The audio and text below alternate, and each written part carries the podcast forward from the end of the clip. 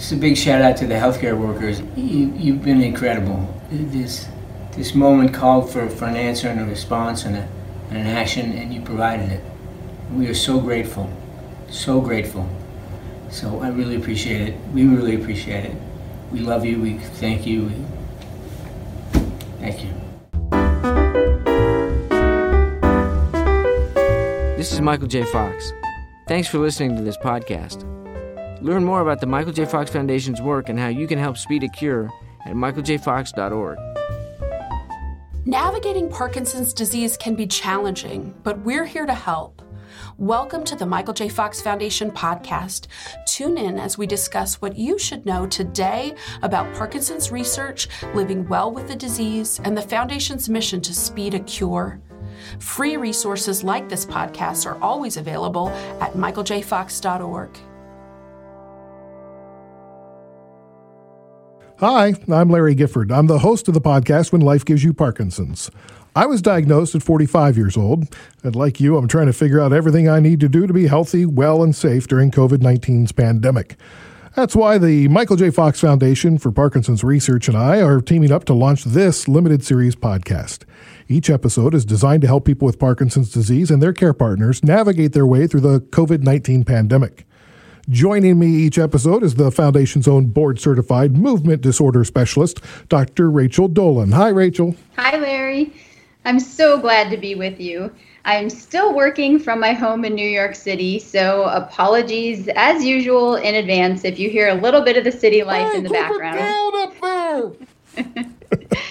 On today's podcast, we are going to focus on connection, not just to other people, but also to yourself and to the moment. This is such an important topic for all of us, especially during this time of social distancing. But it's particularly important for people with Parkinson's who may, even outside of a pandemic, feel anxious, lonely, or isolated. It's interesting you talk about that, you know, that, that sort of the connection to the moment and the mindfulness uh, falls into that category, like being here right now. And you know, I, I like to make fun of you know mindfulness stuff, but really, I do it. My wife always goes, "Why do you make fun of it? You you're actually practicing that stuff. You're you're doing meditation. You've got the the Care app that you're listening to every night to go to sleep." like, uh, so I'm really excited to talk to Nataly Kogan, the author of Happier Now, in just a few minutes. But before we get to that, let's connect on the latest of how coronavirus may be impacting Parkinson's. It's a segment that we love. It's called "Here's What I'm Hearing." What are you hearing? there are reportedly, Rachel, a third of COVID 19 patients that also have neurological symptoms. Uh, I was reading in the Journal of Parkinson's Disease, which by golly, that's great reading. Uh, scientists were discussing correlational evidence linking the increase of Parkinson's diagnosis worldwide in the past century, in part to the Spanish flu outbreak in, in 1919. If there is a PD connection, scientists believe it could contribute to the expected exponential growth of PD over the coming decades, which would compound the effects of Parkinson's disease both financially and socially in the coming years. Whew, there was a lot there, wasn't there?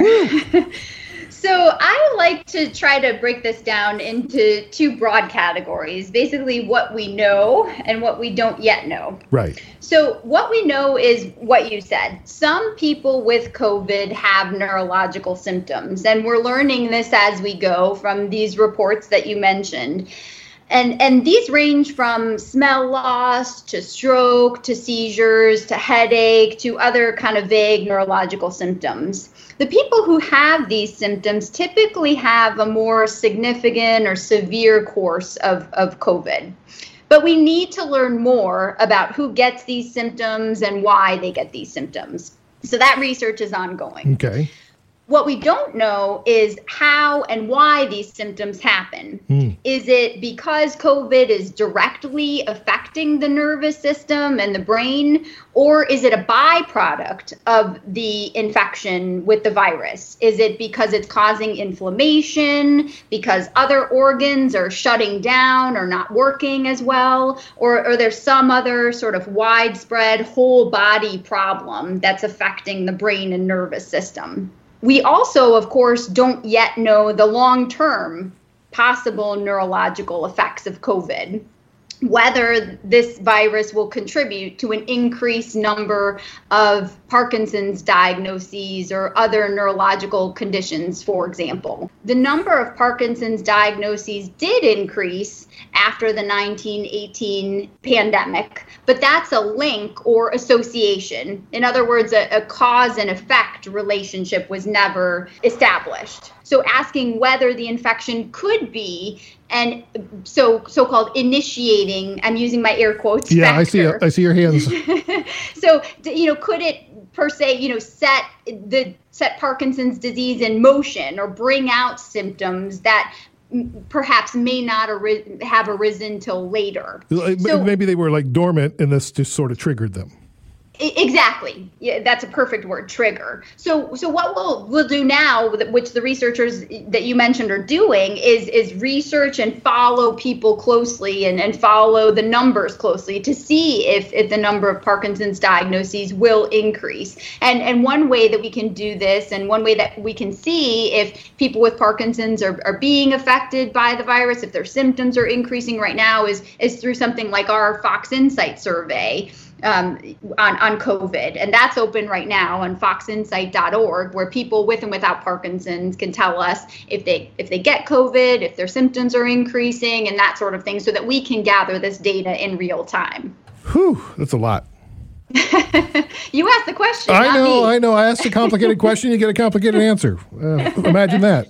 Uh, I, am hearing, Rachel, that COVID 19 is increasing anxiety among some people with Parkinson's. Anecdotally, I know I feel it. Uh, my PD friends feel it. Uh, a study of people with Parkinson's in Iran found that of the 137 participants with PD and the 95 care partners, 25% reported extreme anxiety, while the control group, which had 442 people without PD, only 4.8% reported extreme anxiety. So that's like a 20% difference. Yeah, to repeat what you said, I mean, I'm hearing and I'm feeling this as well. So, anxiety is running high for many of us right now, and it's perfectly understandable why it is, right? I mean, there are so many uncertainties, so many fears about our current situation. And for many people with Parkinson's, anxiety is a symptom of their disease on a regular day without a pandemic. So then when you add everything else that we're experiencing right now on top of that, it, it makes perfect sense that feelings of anxiety would increase.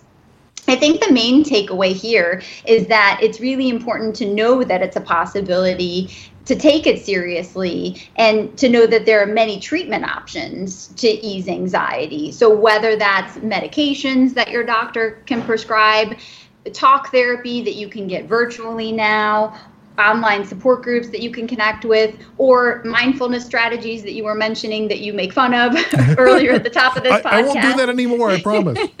um, or even, you know, exercising to boost your mood and get your mind off of things, limiting your news intake if that's what's setting your anxiety in motion, um, or, you know, as I mentioned, the mindfulness strategies that we'll get into with Nataly a little bit later in the podcast. There's, there's really so many things that are really individualized. It's really important to think about what sets your anxiety in motion and what strategies work for you. So stay tuned, keep listening because there's more to come. exactly. I'm hearing that dogs are now being trained to sniff out COVID 19, just like some cancers. And more recently, I know dogs are now being trained to sniff out Parkinson's disease. How cool are these dogs? Well, that's exactly right. I mean, I, I'm biased. I love this story because I'm a dog lover, and um, dogs stories about dogs with jobs always get me. But I, I think this is super interesting work and it's ongoing in Parkinson's and cancer, as you mentioned. But the idea here is really that dogs can use their noses, which are really powerful tools, to sniff out specific compounds that are produced by our bodies in certain diseases. So the hope is that this could lead to early diagnosis or early detection of disease, possibly even before we show symptoms. So in something like COVID, where many people have the virus but don't show symptoms, that could really make a, a, huge difference. And the same thing goes for something like Parkinson's, where many people have non-specific symptoms like smell loss or constipation for years or even decades before they show the classic movement symptoms like tremor, slowness, and stiffness, which leads us to a diagnosis. So if, if again, if we could sniff those out and, and diagnose much earlier on, that would be huge. Yeah, that would be awesome. Uh, and, in this uh, this trial that they're doing with, they're planning to train six dogs, and the training involves the dogs being given coronavirus patients face masks to sniff to discover if COVID nineteen has a unique odor, which then can be identified by the dogs who have all those what three hundred million olfactory receptors, uh, which are mm-hmm. you know uh, significantly more than we have, and especially me who has no sense of smell at this point. That's right. I mean, it's it's so amazing. And dogs, I mean, mine just walked back in. So oh, dogs hi, are. Hello. What's your dog's name? Raleigh. How's Raleigh doing? Um, he's he's doing well. I think he's back to napping, which is his usual posture. But um, but I mean, they're they're amazing companions. I mean, speaking of anxiety, exercise. I mean, they're they're good on so many levels.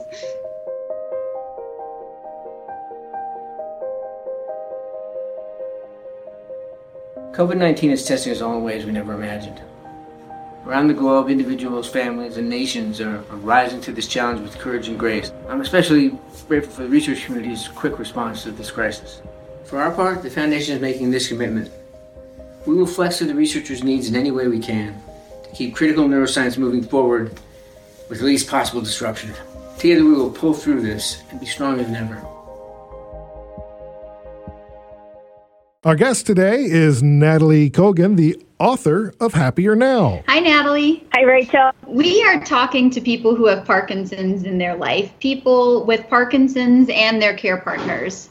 How does someone who is living with a degenerative brain disease and all the associated symptoms find joy on a regular basis? You know, it's such a it's such an important question. I think it's an important question for all of us um, because we're all dealing with so so many challenges. Um, you know, one of the I think really important things to remind ourselves is joy isn't extra. You know, it isn't something. Um, uh, that is a luxury. Joy is really the fuel that keeps us going. And for me, um, I think one of the most powerful ways to look for joy amidst so many challenges is with gratitude. You know, um, I started learning and practicing uh, gratitude years ago, and one of the things that surprised me, and the research supports this, is that uh, just a simple act of pausing a couple times a day um, to just simply honor some of the small good moments in our lives with our attention, with our appreciation, um, it has really incredible effects. It seems like this very, very simple thing um, that can't make a difference, but it really does. And particularly research shows um, during times of great challenge, practicing gratitude not only helps us find moments of joy, but it actually helps us to feel more resilient. And that is because our brain, unfortunately, has what's called a negativity bias. We're much more sensitive to anything that is wrong um, and negative than something that's positive. It's because our brain is trying to protect us from danger. So when we're going through challenges, the negativity bias gets even stronger and more sensitive. And so we have to, I've been using this expression, we have to fight even harder for those moments of joy which means we have to practice more and more in gratitude. And so that is something that I invite everyone in the community to overdo it on gratitude, um, especially in how you begin your day. One of the things um, that I cannot recommend strongly enough is to start your day with a gratitude practice. And it can be so simple. Just jot down three specific things you are appreciative of. The smaller, by the way, the better. The more specific, the better. And begin that, begin your day that way because not only will you feel those little bursts of joy at that moment, research shows that the way we begin our day has a dramatic impact on how the day goes. And so if you begin your day with a little bit of gratitude and, and the joy that you feel from practicing it, it allows you to find more of those moments of gratitude and joy as you go through the day. My wife and I were talking the other night uh, about how when this is all over, we're going to go on vacation here and we're going to do this and we're going to do mm. that. Like we were trying to find joy in the future somewhere else. Um, yes. And is that, uh, I, I can't believe that we'd be the only ones looking that way. No, Larry, that's such a wonderful point because I was actually going to say that. I love that you brought that up. Um, sometimes folks share with me that, listen, I, I just, I'm really struggling. Like, I can't find anything I'm grateful for right now. So, looking for moments of gratitude for the future is an absolutely wonderful thing to do. So, um, uh, for example, we as human beings, we experience a lot of joy when we have something to look forward to. And I'm not trying to tell you your next vacation is not going to be amazing, but um, it turns out we actually experience more joy planning a vacation than we have it. Or we're excited to go to the movie, and then we go to the movie, we feel less joy. We humans, our brain loves to anticipate. So it's a wonderful way to practice gratitude amidst this crazy, challenging time, is to actually think of what will I be grateful for when I get to go on vacation? What will I be grateful for when I get to hug my friend? What will I be grateful for when I can, you know, go into the movie theater again? And so that's another way to actually practice gratitude is by asking yourself this question. Oh, well, I thought I was doing it wrong. And look at you. I was doing it right. You are doing it right. There's science. It's so funny. What you know, one of the lessons I think I'm learning is to not take things for granted. And Larry and I were chatting about mm. the things that we're really missing and travel and vacation. And Larry said he's even missing his work travel, which I, I don't know if I'm quite yeah. there yet.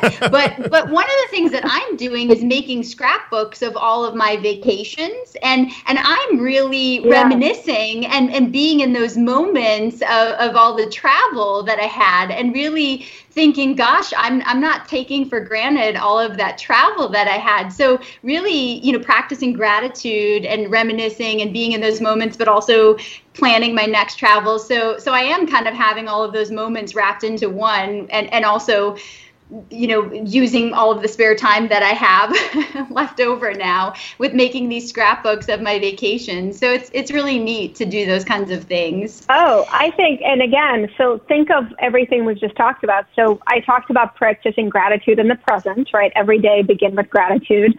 Uh, Larry, you talked about practicing gratitude in the future, right? So again, yep. think of something you're really looking forward to and ask yourself, what am I grateful for about that experience?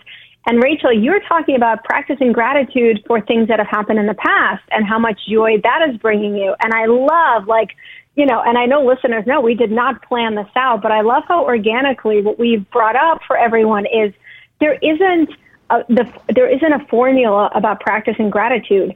It's wonderful to appreciate things from the past, from the present, from the future. What really matters is that you truly pause and honor those moments with your appreciation, that you truly honor them with your attention because otherwise we're missing on that joy because our brain is either taking them for granted or our negativity bias is in over overdrive and all we're noticing about our life are our negative things. And so this is actually I love this conversation because there's many ways to practice. What is important is that you practice. You know, I, I have this analogy that gratitude is like broccoli, right? Like I think we all know that broccoli is good for us, right? Like broccoli has a lot of vitamins and nutrients, but it's only good for you if you eat it. Like knowing that broccoli is good for you does not give you the nutrients. And it's the same with gratitude. You know, I find like when I, you know, give big talks, you know, uh, on stage, now it's all virtual, but I, I ask people, how many people here know the science that shows that gratitude is really powerful for your well-being? Most hands go up. And then I say,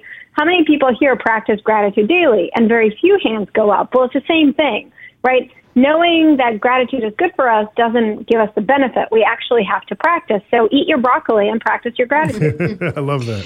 Nataly, one of the other things we really wanted to talk about is connection. And it, I think yeah. a lot of us are, are spending a lot of time connecting with others, but the way that we're doing that now is through technology. And we're spending a lot of time on technology. So I think, or we're adding it to our to do list. So I think it can become a little bit of another thing on our to-do list uh-huh. or another chore. so how can we mm. talk hmm. ourselves through that and, and, know the importance of connection? It's a it's a beautiful question, Rachel, because you know so many. Um, I've been doing so many virtual sessions for companies and medical workers and teams, and um, during the first couple weeks of this crisis, or a couple months, I should say, kind of the question has been coming up like, how do I stay connected? I'm feeling isolated. So we talked a lot about how, you know, you have to make it intentional. You have to make it a regular thing, right, on your to do list. And the question you're bringing up now, I think it reflects just the shift. Right now, we know we're in this for a while. Um, and yet it, it doesn't feel good when it's routine, right? To stay in touch. So what do we do? So a couple thoughts. One is um, to get a little bit creative about it. And obviously, you know, everything I'm saying is within like stay safe, right? But to get a little creative about it. So I know some folks, for example, for a while were doing like Zoom happy hour, Zoom book groups, and then like, oh, I feel really exhausted with Zoom. Don't be afraid to change, right? Don't be afraid to shift what you're doing. The other thing is, um, to also recognize um, just to, when you're thinking of connecting, one things that really helps me is to think about like the times I've connected with people and how it made me feel. And that for me shifted from a to do list item to like, oh, I'm really looking forward to this because I think it's really hard to lose track of that. So I'll tell you. So my best friend and I, um, we live like 20 minutes away from each other, but obviously we haven't seen each other in months. And so a couple of weeks ago, we started doing a Saturday like hour on Zoom. You know, we're sitting in our living rooms and just hanging out. And then this past weekend, it was time to dial in, and I had this moment, Rachel, that you just described. I had this like, hmm. like, is this just a to do? Like, I should go do something else, whatever. And I just took a moment and I thought to last Saturday and how much fuel and light and joy I felt after our session. And that like encouraged me to do it. And so I think sometimes just reminding ourselves of what it feels like and then the other thing is to not be afraid to have to take a break, right? To not be afraid to say to, you know, your friends, like, guys, I need to skip this week's check-in or Zoom session. I just like need a break or to change the format. A lot of people have been saying they're really sick of Zoom. They're really sick of like video and there's lots and lots of reasons that's true. It's actually exhausting. So make it a phone call. Go outside. The other person goes outside in their place. Make it a phone call. Or I've had um, a couple people say to me that they've started writing many more handwritten notes to their friends just because there's so much technology in our lives right now. So that's a beautiful thing. So those are just some ideas. Change it up. Give yourself permission to skip some of any of the regular things that you have going on with family or friends. It doesn't make you a horrible human being. You may just need a break. And remind yourself of how it actually makes you feel because that helps to take it from a to do to something that I want to do. It's interesting. You, you, you took it from the connection with the other person to checking in with yourself. How important is that mm. connection with yourself? So that is something that is essential. That, you know, I've been actually um, uh, on social media recently sharing just a lot about how um, you know, one of my greatest learnings on my life journey has been recognizing that my relationship with myself is something that needs cultivation, attention. Um, in a way, our relationship with ourselves is, I think, the most important one. In fact, how we treat others is rooted in how we treat yourselves. And so, one of the things that I'm so encouraging folks, especially during this time where it is so hard, there's so many challenges, is to um, really recognize that you have a relationship with yourself to ask yourself, what is my relationship with myself? Am I treating myself as I would a friend? Am I cultivating a kind friendship with myself? And one of the ways to do this, one of my favorite little practices is, well, you just mentioned it, Larry, is to start the morning. So I start most mornings, I'm not going to say every morning, but most mornings with what I call five to 10 minutes of stillness and silence. It's not always meditation. In fact, I'm, I just, I'm very open about the fact that I don't meditate um, all the time or regularly but just five to 10 minutes to just sit in a spot that I like with some tea. And that's my time to check in with myself. How am I feeling? Like, how am I? You know, what I'm based on that, maybe there's something I need to shift, or maybe it's just I need some encouragement for myself. And I think it is so, so important to recognize that we can and should and need to be our own friends, our own supporters always, but particularly right now. My son does that automatically. He comes out in the morning and he'll he'll get in a mm. chair with me. I, we don't have the TV on or anything. He'll just come out in the living room. We'll sit in a big comfy chair, and he'll just sit there with his blanket, and he'll just like he, he's hatching, but he's like you can tell that he's just sort of like getting in touch with mm-hmm. with with the day and himself, and that's kind of cool. How old is he? He's ten. I think we can learn so many things from our kids we have many of these natural instincts to do the things that are important and supportive of ourselves when we're young. And then, like, we unlearn them. You know what I mean? We get, we, we think we grow up and we need to focus on our work and taking care of everyone else, and we forget that we need to do these things for ourselves. So I think your son can be our inspiration. I think there's a lot that our kids can teach us. Larry and I were talking earlier about anxiety and you know the the heightened uncertainty all of us are feeling and nataly i love mm. that hmm. you shared that you know meditation is not really for you and you know mm larry was talking a little bit about you know some of the mindfulness things that that he's been a little bit more open to recently but what are some of the strategies that that other people m- may be open to exploring during this time mindfulness is just simply about how do we do something that really helps us to be present in the present moment and to flow a little bit with it, to not fight with ourselves or reality so much, right? Mindfulness in many ways is simply about learning to witness ourselves and our reality instead of judging it or always doing things in it. And there's so many ways to do that, right? One of the things I do for one of my practices every day is I go for a walk. And for me, that's mindfulness. Sometimes I listen to nothing. Sometimes I listen to a book or music, but it's just something I do. I feel in flow. I get to not have to do so much. I kind of witness my experience. So maybe it's doing some watercolor because it just allows me to, you know, be and do something that flows. So maybe it's a little art, maybe it's some doodling. Maybe you read a couple pages from a book that kind of feels like a hug to your heart. You know, maybe um, you p- people garden, and like to me, that's crazy. That that feels peaceful. Mm-hmm. Like to me, like I'm a New Yorker, like I, I don't have a green thumb on my body, but for some people that's a wonderful activity. So anything that helps you um, feel like you've caught up to yourself, it's about noticing. One of the great Buddhist uh, masters said that one of the greatest meditation practices is to drink tea. But he said, can you drink tea and only drink tea? So that means not at the same time thinking about your to-do list, not at the same time scrolling your email, right? So single tasking, just doing something and paying attention to it. Savoring something is a mindfulness practice, right? You can either eat um, an apple and not notice you've eaten an apple, or you can like really eat an apple and like be paying attention to how it tastes and smells and how you feel. It's whatever gives you that feel of like for me, it's a deep exhale, but there is no should. Well, funny story. Uh, my wife had bought some pears and was chopping them up uh, before dinner as like a appetizer. And I was chewing on this pear, mm. and I'm hmm. like, "Son, have have some of this pear." And he goes, "Dad, that's an apple." Uh, and so I don't have a sense of smell, and apparently my taste is not oh, so good. Right? I, and I'm not even a pear fan. I don't know why I thought it was a pear, but it uh, for me it was a pear. Just a. I, I grew, love that. yeah, I, I, grew up with my mom saying everything happens for a reason, and we're ending each mm-hmm. episode by asking our guests to share a lesson that they're learning from COVID nineteen. Uh, so we're wondering, what have you learned, just sort of in general? What do you hope people uh, in the world learn from this experience?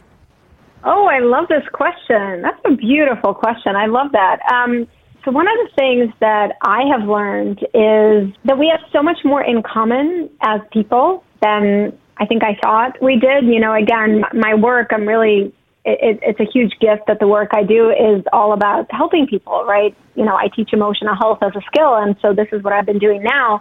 And I've just really had the honor. I mean, it's probably, you know, tens of thousands during people during this crisis. I've been able to either do something with or interact with.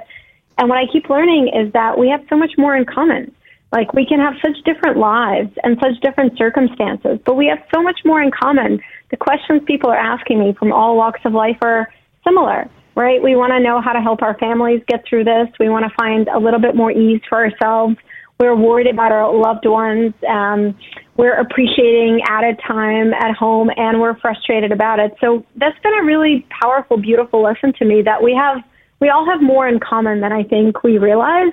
I do think the other lesson we're all learning, and this is a lesson I so hope that we don't forget when this is all over, because this will be all over. We will have a life where we're not in the sphere where the virus is not affecting so many people or taking so many lives. And the lesson that I hope we don't forget is what really mattered during this time. Because I think the lesson we're learning is what really matters is human connection. Mm-hmm. What really matters is um, uh, having people in our lives that we care about and having people care about us and I really, really hope that, that we remember that at the end of the day, that is more precious and more valuable than anything. That's awesome. So well spoken and, and so true. Nataly Kogan, thank you so much for being with us and for sharing your thoughts and your expertise with our community. I've learned things from you and I feel elevated from this chat, so thank you. Nataly Kogan is the author of Happier Now, available wherever you buy books. All right, Rachel, what are the three things that you are grateful for? Oh man, I am grateful for you for this Aww. for the chance to do this podcast. It was really it's really fun. I'm really having uh, a good time doing it and i think about when i think about like this podcast and the things that i it's like really fun the things i get to do in my in my daily job and and the, you know the the information i get to share um, i'm grateful for my dog who's sleeping at my feet um, and I'm grateful for my nice apartment and the shelter that I have here. Yeah, I'm grateful for my son uh, and the, the morning cuddles uh, with a wake up. Uh, I'm grateful for my wife and uh, it, just just enduring me through this time of working from home. and, uh, you know, I'm grateful for Lego. She talked about finding something that you can focus on, the, the watercolors or whatever, where you can just sort of get back into your, yourself and be with. I spend about a half hour a night now just building Lego by myself. Really? You know, what so, have you built? Well, uh, cars and planes and boats and anything that comes to mind. A light tower. I was inspired by the, the Lego championship that I saw on TV. And the, my, my son has a playroom, so I go in there and play Lego. He plays cars. We don't even interact with each other, but we're just, that's how we end the day. That's the kid in you. That's right. I love it. Rachel, thank you too. Uh, I'm, I'm happier. Are you happier? I'm always happier when I'm hanging out with you, Larry. Oh, stop it. Now I'm blushing. Rachel Dolhun, MD, is Vice President of Medical Communications for the Michael J. Fox Foundation and a board certified movement disorder specialist neurologist. And I'm Larry Gifford. You can connect with me on social media at Parkinson's Pod on Facebook, Twitter, and Instagram. Email us at info at michaeljfox.org. Thank you so much for joining us. Be sure to check out the michaeljfox.org website for more information. Click on Understanding Parkinson's and look down the third column labeled Education and Inspiration. Under Webinars, you can also find a recent webinar we did featuring Nataly Kogan. Stay safe, find a little joy every day, keep connecting to yourself and others, and we'll get through this together.